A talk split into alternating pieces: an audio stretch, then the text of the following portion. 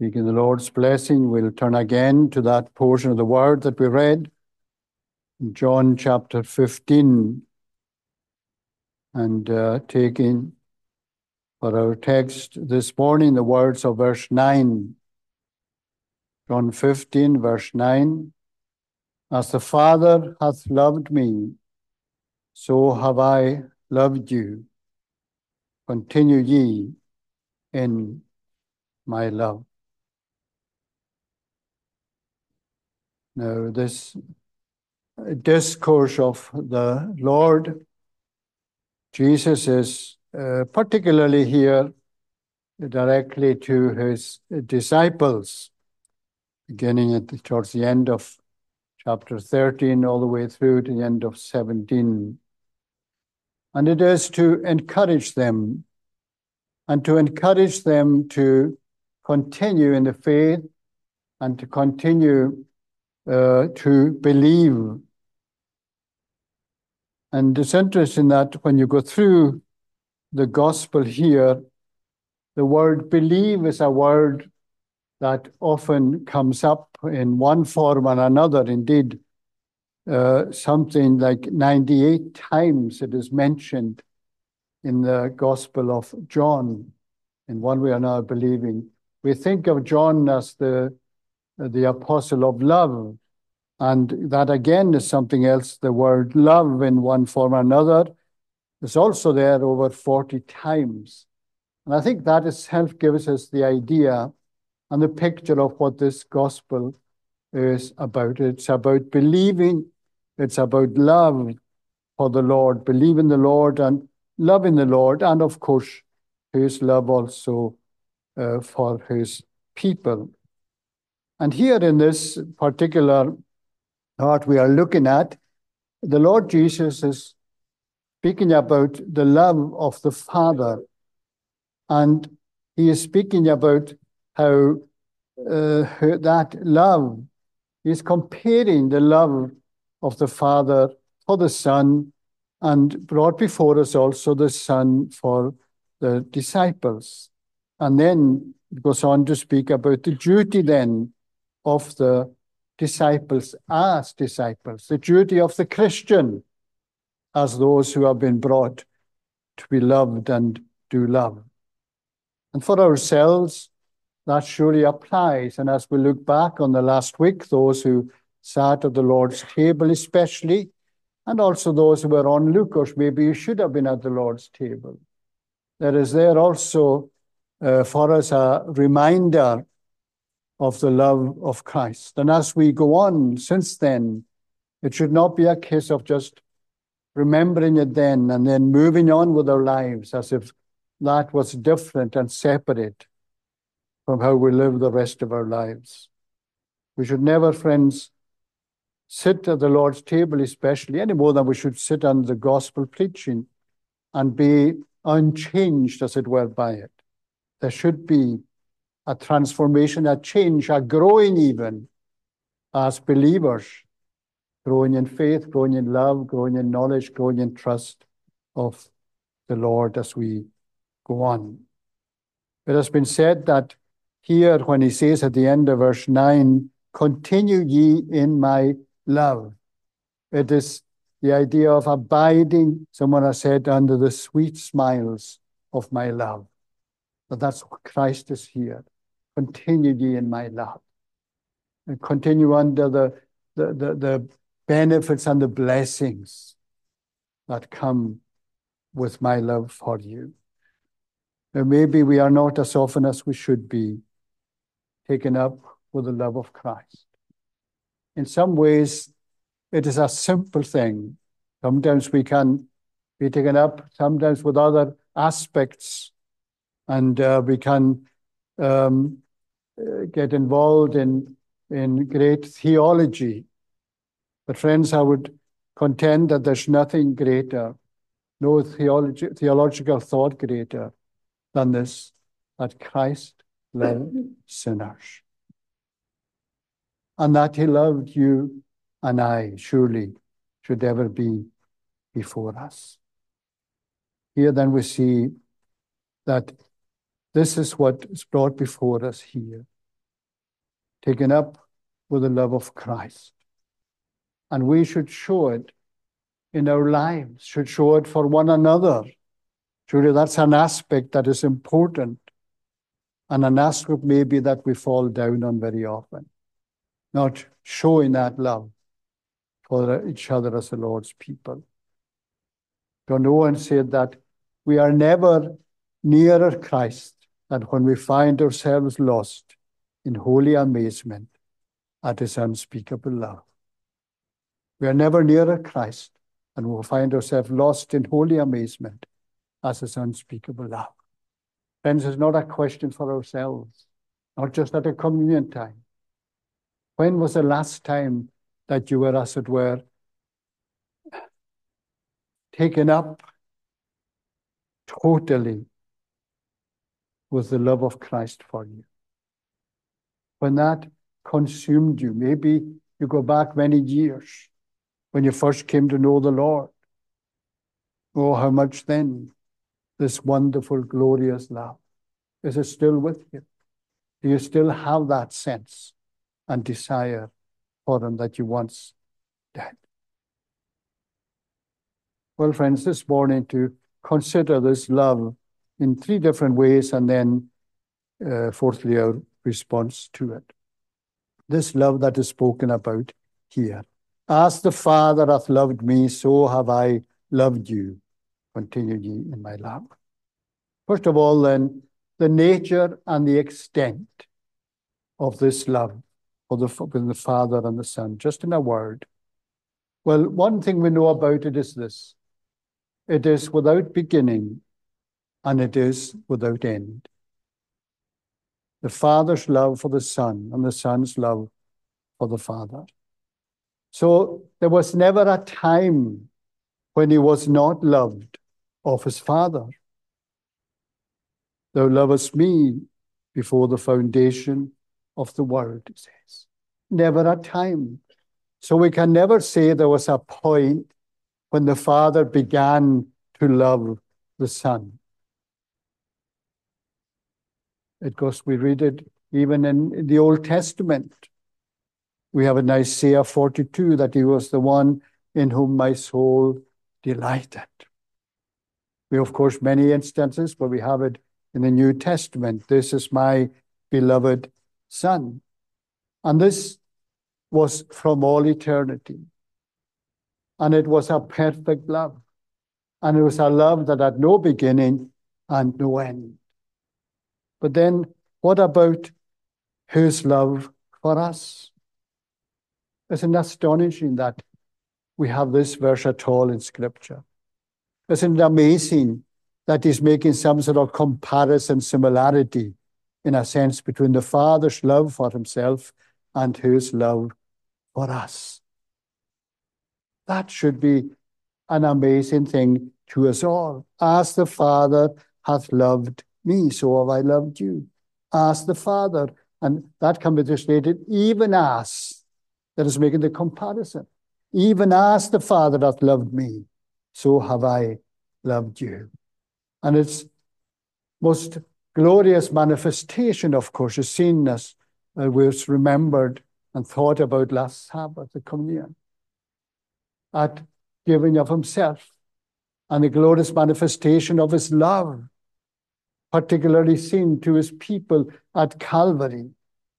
And having loved his own, he shows it in that he took our nature, but he also died our death, the death that you and I were due, dying on that cursed cross. Friends, the extent of his love, and likewise the extent, therefore, of his suffering for us, should ever be surely before us. It is a love, an astonishing love. It is a love, the depth of it, as we'll see in a moment, is beyond our comprehension. But it is there surely for us, nevertheless. This love there was never a time when Christ did not know his own.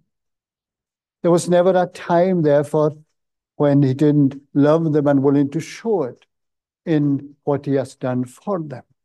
When he took our nature, and when he came and died our death. It was something that was not strange to him. It was something that was there, ever being there. And when you think of that for yourself today, isn't that what you, Christian, were remembering last Lord's Day? What he has done for me. Oh, how much he must have and how much he does love me. For the believer. Now, what about ourselves? When we come to trust, that's when we come to love him. There is a point in our lives where our love begins. But he always loved us. And our love for him, it's not that we began to love him, that is true, but it was that he first loved us. Our love for him, if you like, is the effect, not the cause of his love for us.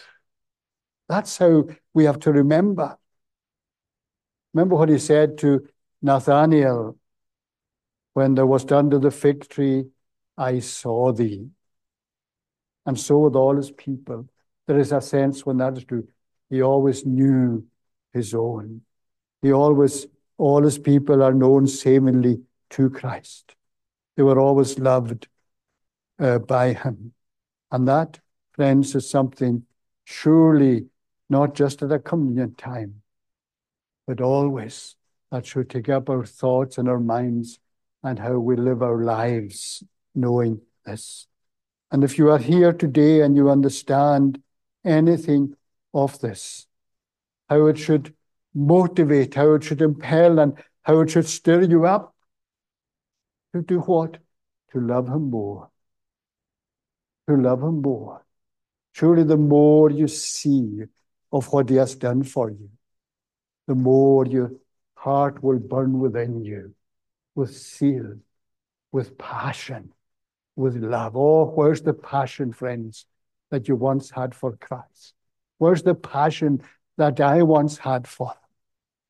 Why is it not with us every moment of every day? If we know and believe that he has loved me so much to the extent that he gave his life for me. Friends, is it not sad how lukewarm and fickle our love can be at times? There was a time, I am sure this is true of you here, you Christian who have been maybe, however long you've been following really, you would never have believed at one time how lukewarm and even cold you can get at times regarding the things of God. It's not true. What a fearful thing that that would be true of us. But sadly it is. Sad how fickle our love can be, knowing what we know. Knowing what we know. And when we come to trust in the Lord, surely knowing more of it, we will seek to know more of it. The more we know of what he has done for us, truly that our love, the extent of it should be growing rather than becoming, as it were, as little or nothing. And if we truly meditate at all on the nature and the extent of his love, that cannot be, if we're in the right place, that cannot be, but that it will be the means of increasing our love for him. Remember what the apostle writes in the Ephesians, that Christ may dwell in your hearts by faith, that ye being rooted and grounded in love. To do what? May be able to comprehend with all the saints what is the breadth and the length and the depth and the height. And to know the love of Christ, which passes knowledge, that you might be filled with all the fullness of God. To know the love of Christ, which passes knowledge. Does that mean, well, I can't understand it, so I'm not going to think about it? Not at all. But it means that you'll be, as it were, fishing in that depth forever and ever and ever and ever. You'll be dipping in that well of his love forever, and you'll never get to the end of it. And you'll never get to the depth of it fully to understand it. How much has he loved you? How much has he loved you, believer? Well, we read again, Christ loved the church and did what? Gave himself for it. That's it, isn't it? And who are the church? That is you, believer, part of that church. Christ loved me, you could say, and gave himself for me. And friends, that's the extent of his love, that he gave himself, willingly gave himself in our room instead. He didn't have to. He wasn't forced to. It was a willing giving of himself, motivated by love for his people, as it was motivated by obedience to his Father. And we, friends, are to follow. There's a self-denial in it, of course. And we are to follow that example of self-denial. We are to follow that example of sacrifice. And following him, we are also to be aware of our dealing with one another, how we love one another, how we give sacrificially for one another. Oh, how we need that, friends. Isn't there a need for that amongst ourselves, you as a congregation here, to be willing to give of yourself, to show your love for those around you? Well, it's easy for us to find fault so often. Where would you be today if Christ pointed out your faults and turned away from you and I because of certain things in our lives? Or the extent of his love will surely be what will, as it were, should be now with us, and it'll certainly be what will take up every thought in glory. How much he loved me. How much he loved me. That he loved me, surely, will be the focus and the thought in glory. That he loved me and gave himself for me. That he has washed us from our sins in his own blood. This is the extent of his love. And when was the last time on your knees before God that you told Christ how much you loved him? When was the last time you expressed these words? Not just a thought, but say it. And say it not just coldly, because you know it should be the done thing, but arising from your heart, burning within you, are the thought of how much and the extent of his love for you. Indeed, when was the last time you told one of his people, maybe someone you don't really get on that well with, but it's one of God's people? When was the last time you told them that you loved them as Christ has loved also? The extent of his love should be something that should pick up every thought that we have as we go on through this life.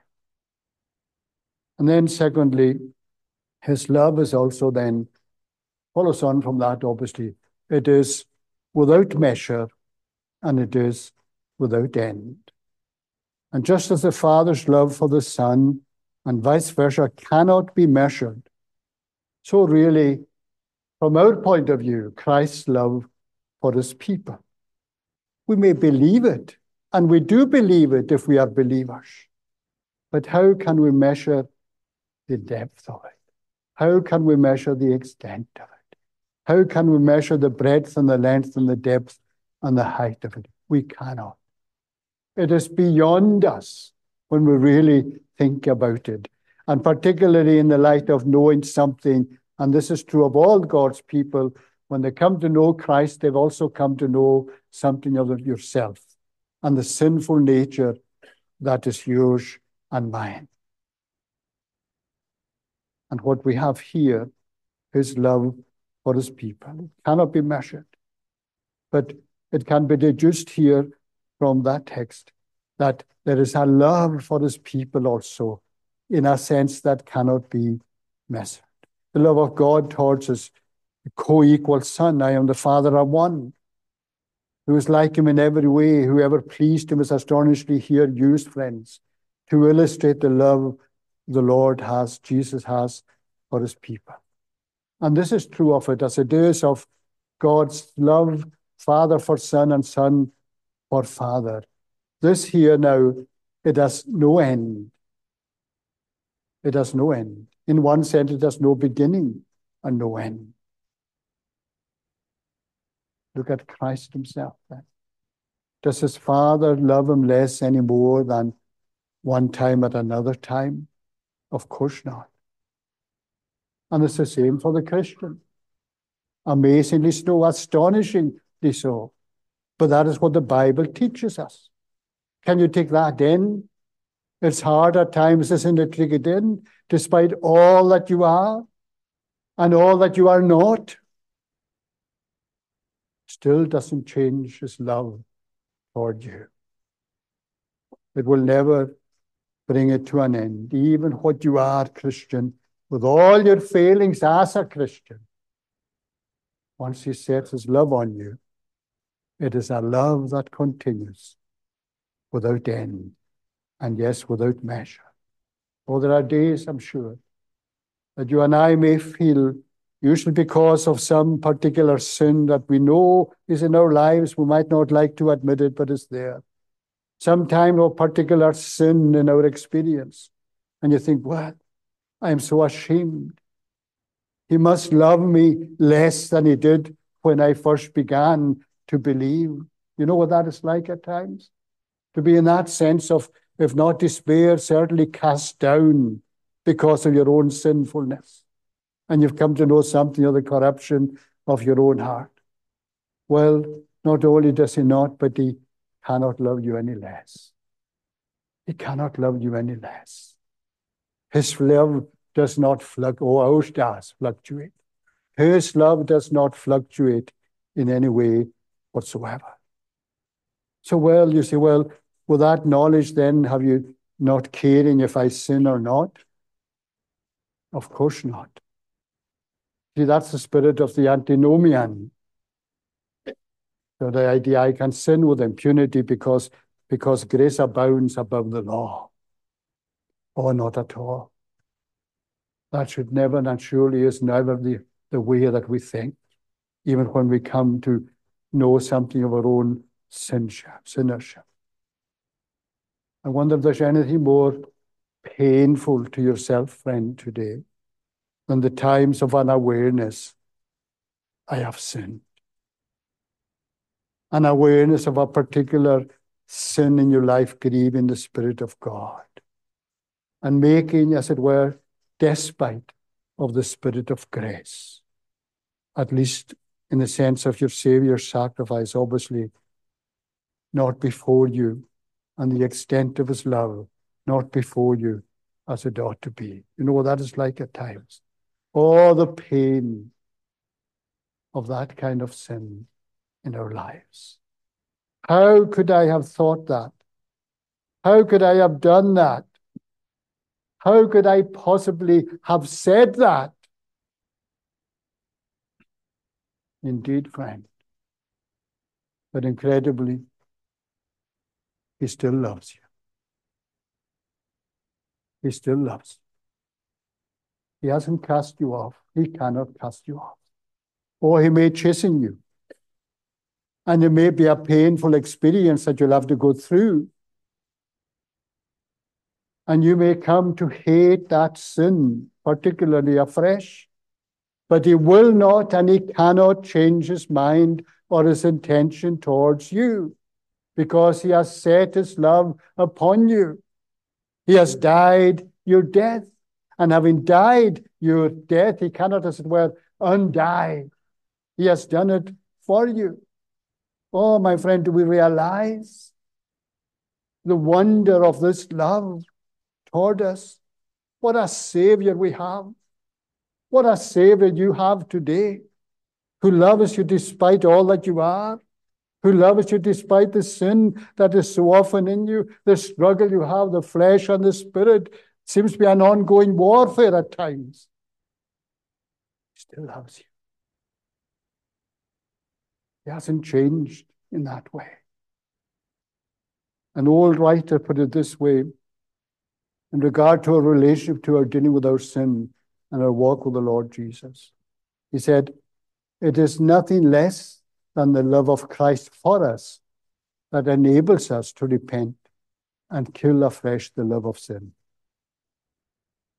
You see, when we're troubled by our sinfulness, what is it that troubles us?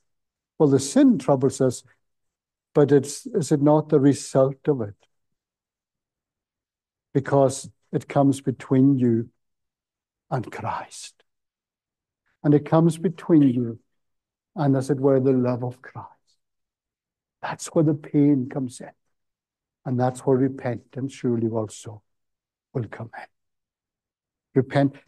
Catechism, remember, speaks, or shorter catechism speaks about repentance is a saving grace. And every grace, friends, is a gift of God. And if there is repentance, true repentance, it is only because of the saving grace of God. It is only because of Christ's intercession, if you like, for you. Continual intercession. Well, it's not, first of all, to do with our love for him. That is only there because he first loved us. That's what it all is, dear friends.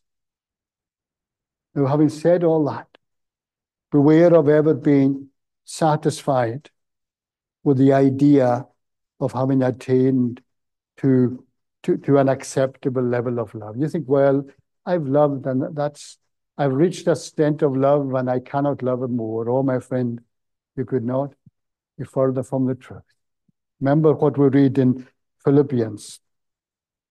In the Apostle Philippians, not that I had already attained, either were already perfect, but I follow after, that I may apprehend that for which I am also apprehended of Christ Jesus. Brethren, I count not myself, says the Apostle, to apprehend it, but this one thing I do, forgetting those things which are behind, reaching forth unto things which are before, I press toward the mark for the prize of the high calling of God in Christ Jesus.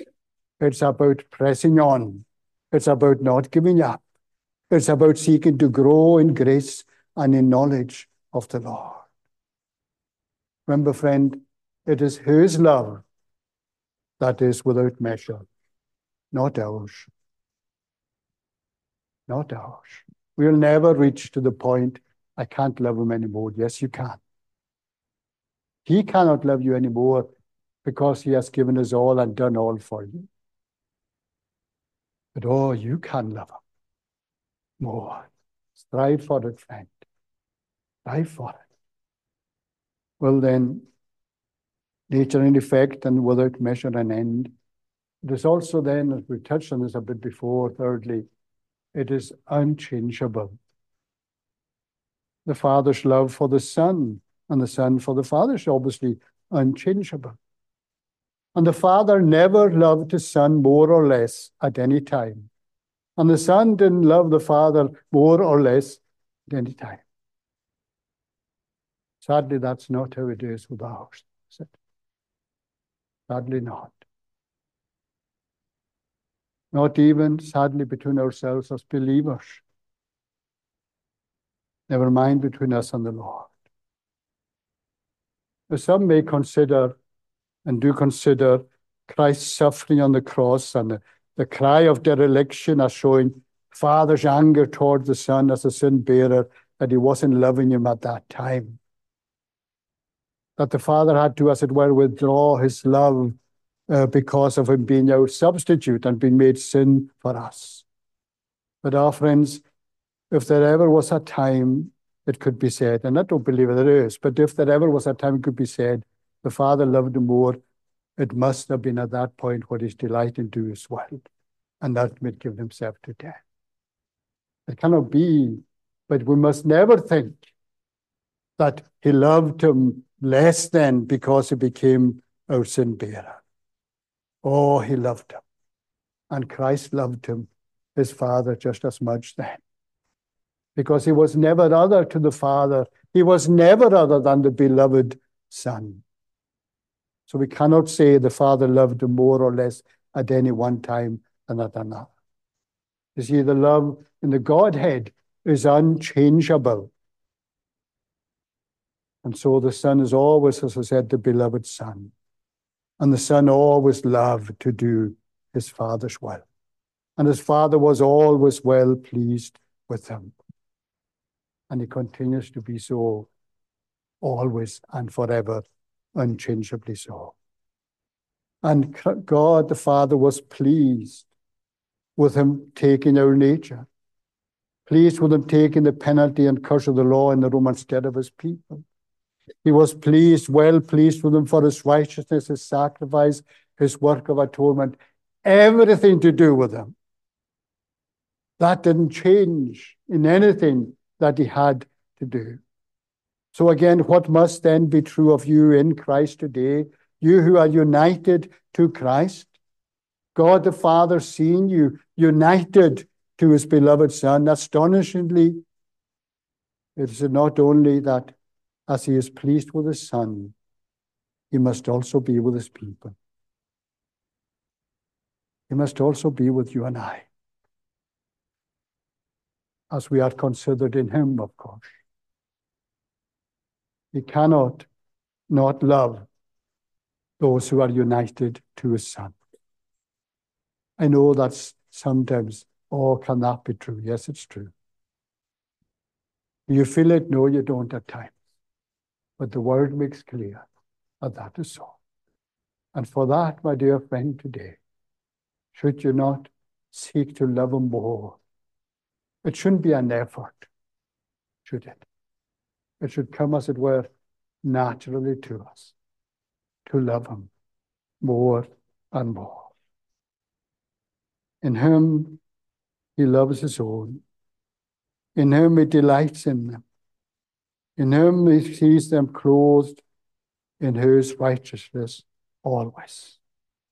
And so you, Christian, here today, united to the Son of his love, the Father cannot but unchangeably love all for whom he has died.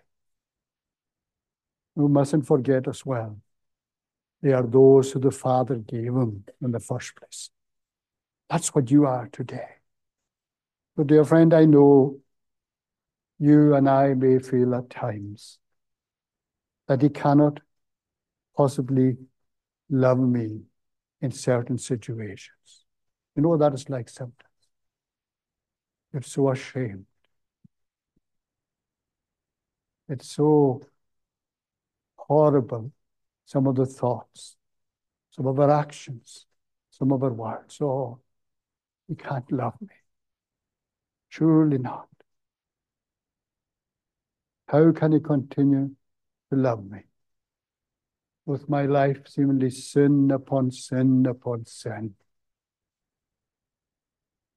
Well, my friend, encourage yourself in this great truth today, being confident of this very thing, that he which began a work in you will perform it until the day of Jesus Christ. That's one of the encouragements that we can have. Not that it causes us to continue in sin, it causes us to hate our sin, even when we fall into it and repent of it. It's an unchangeable love, and how we thank God for that today. All of his love was dependent upon, and that's sadly, and I'm not saying at all that they're not some Christian, the Arminian idea that God can love you today and not love you tomorrow, and you have to work your way back and all the rest of it. He loves his own with an unchangeable love. A truth, my dear friends, that should humble us and have our hearts burning within us with more love and selflessness for the Savior. And fourthly, then our response briefly. we cannot obey the Lord without loving him. And we cannot love the Lord without obedience. Say that again. We cannot obey the Lord without loving him. And we cannot love the Lord without obedience. Is there something like that in verse 10? If you keep my commandments, you shall abide in my love. And as I have kept my Father's command, abide in his love. If you keep my commandments, you shall abide in my love. And any love and obedience you have today, it is, of course, because the Lord has first loved us. We must never lose sight of that. And he has loved us with an unchangeable and immeasurable love. Indeed, it's the duty of everybody in the world, whoever you are here today, it is your duty to love the Lord. But we also have to say at the same time, only those who love the Lord truly are only those who have already been loved by Christ with that saving love. And it's only then that we can love, and then we can obey him. Here we have, what is, if you keep my commandments, that is the importance of living according to his word. And you see, we cannot live according to the world and the word. Scripture tells us himself, we cannot serve two masters. Either we're ruled by the word or we're ruled by Christ. And that is why some of you here sadly today are not Christians, because you're still ruled by the word. You still have a love for the world above the love, any kind of love you have for Christ. Dear friend, that's what you need. Love for Christ above everything else. And once you come to trust in Christ and see even in the smallest measure how much he's loved you, you cannot then but serve and worship him. If you have even, as it were, a pinprick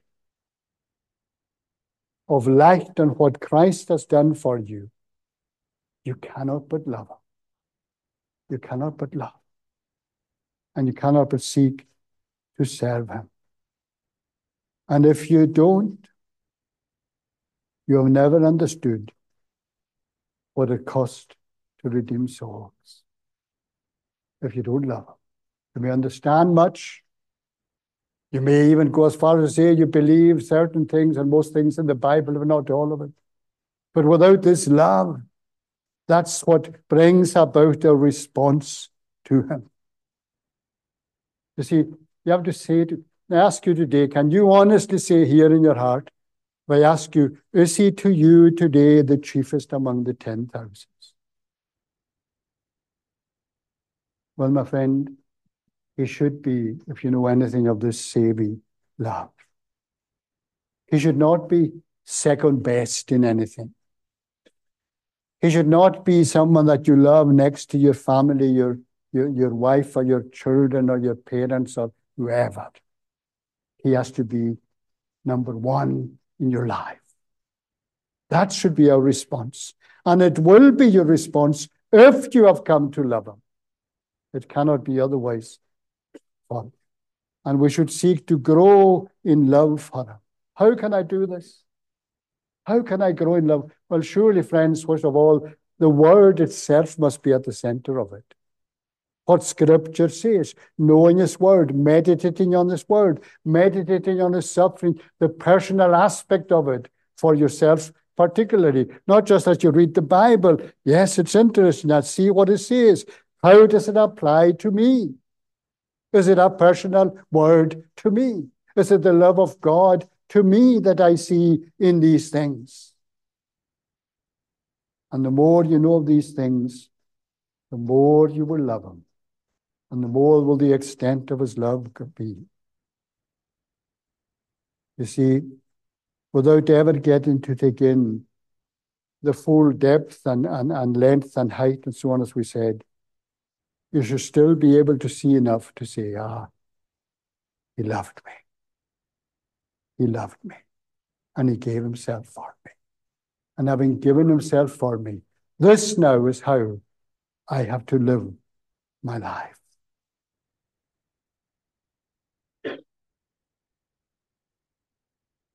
And you think of these wonderful words at the end of Romans 8.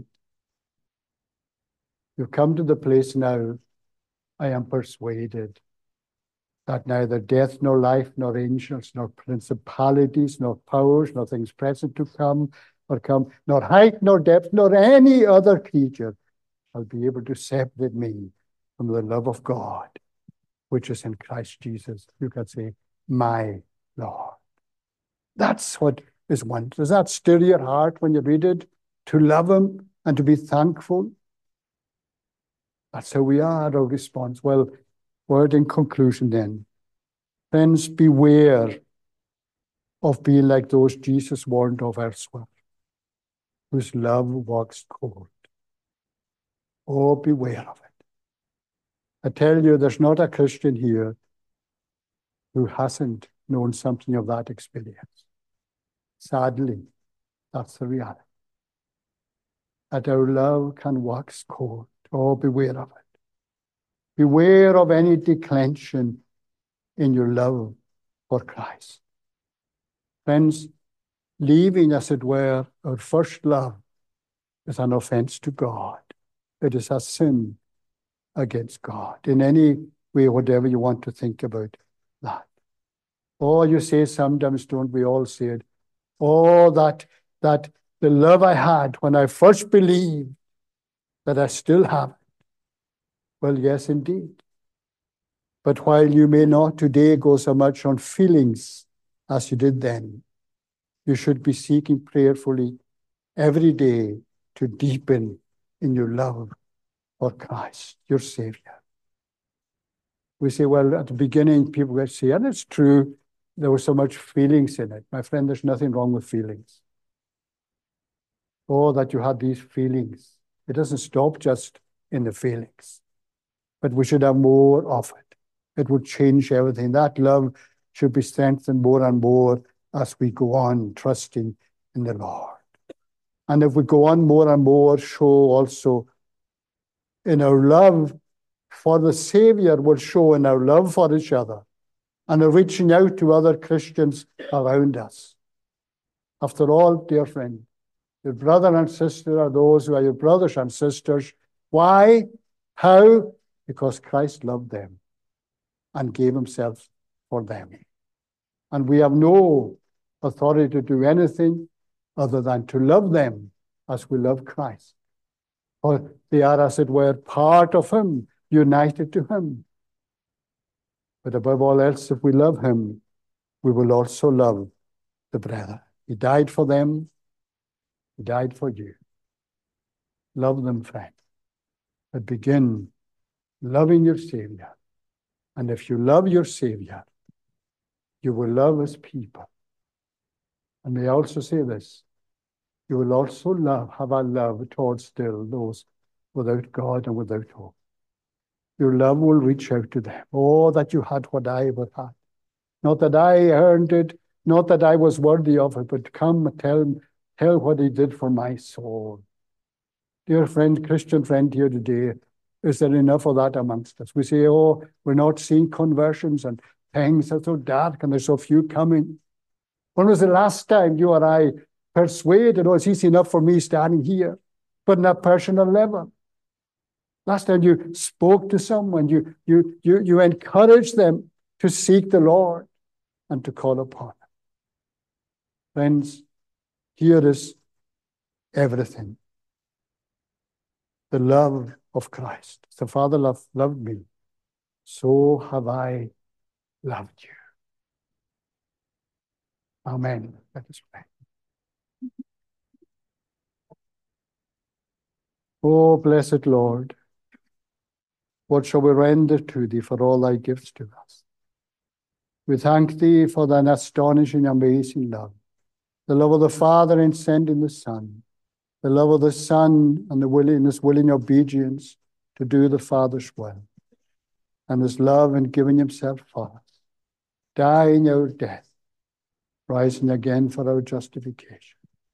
Lord, help us to love more today than ever before, and to seek after that communion and fellowship that will ultimately result in more love for our blessed Savior. In his name we ask it. Amen.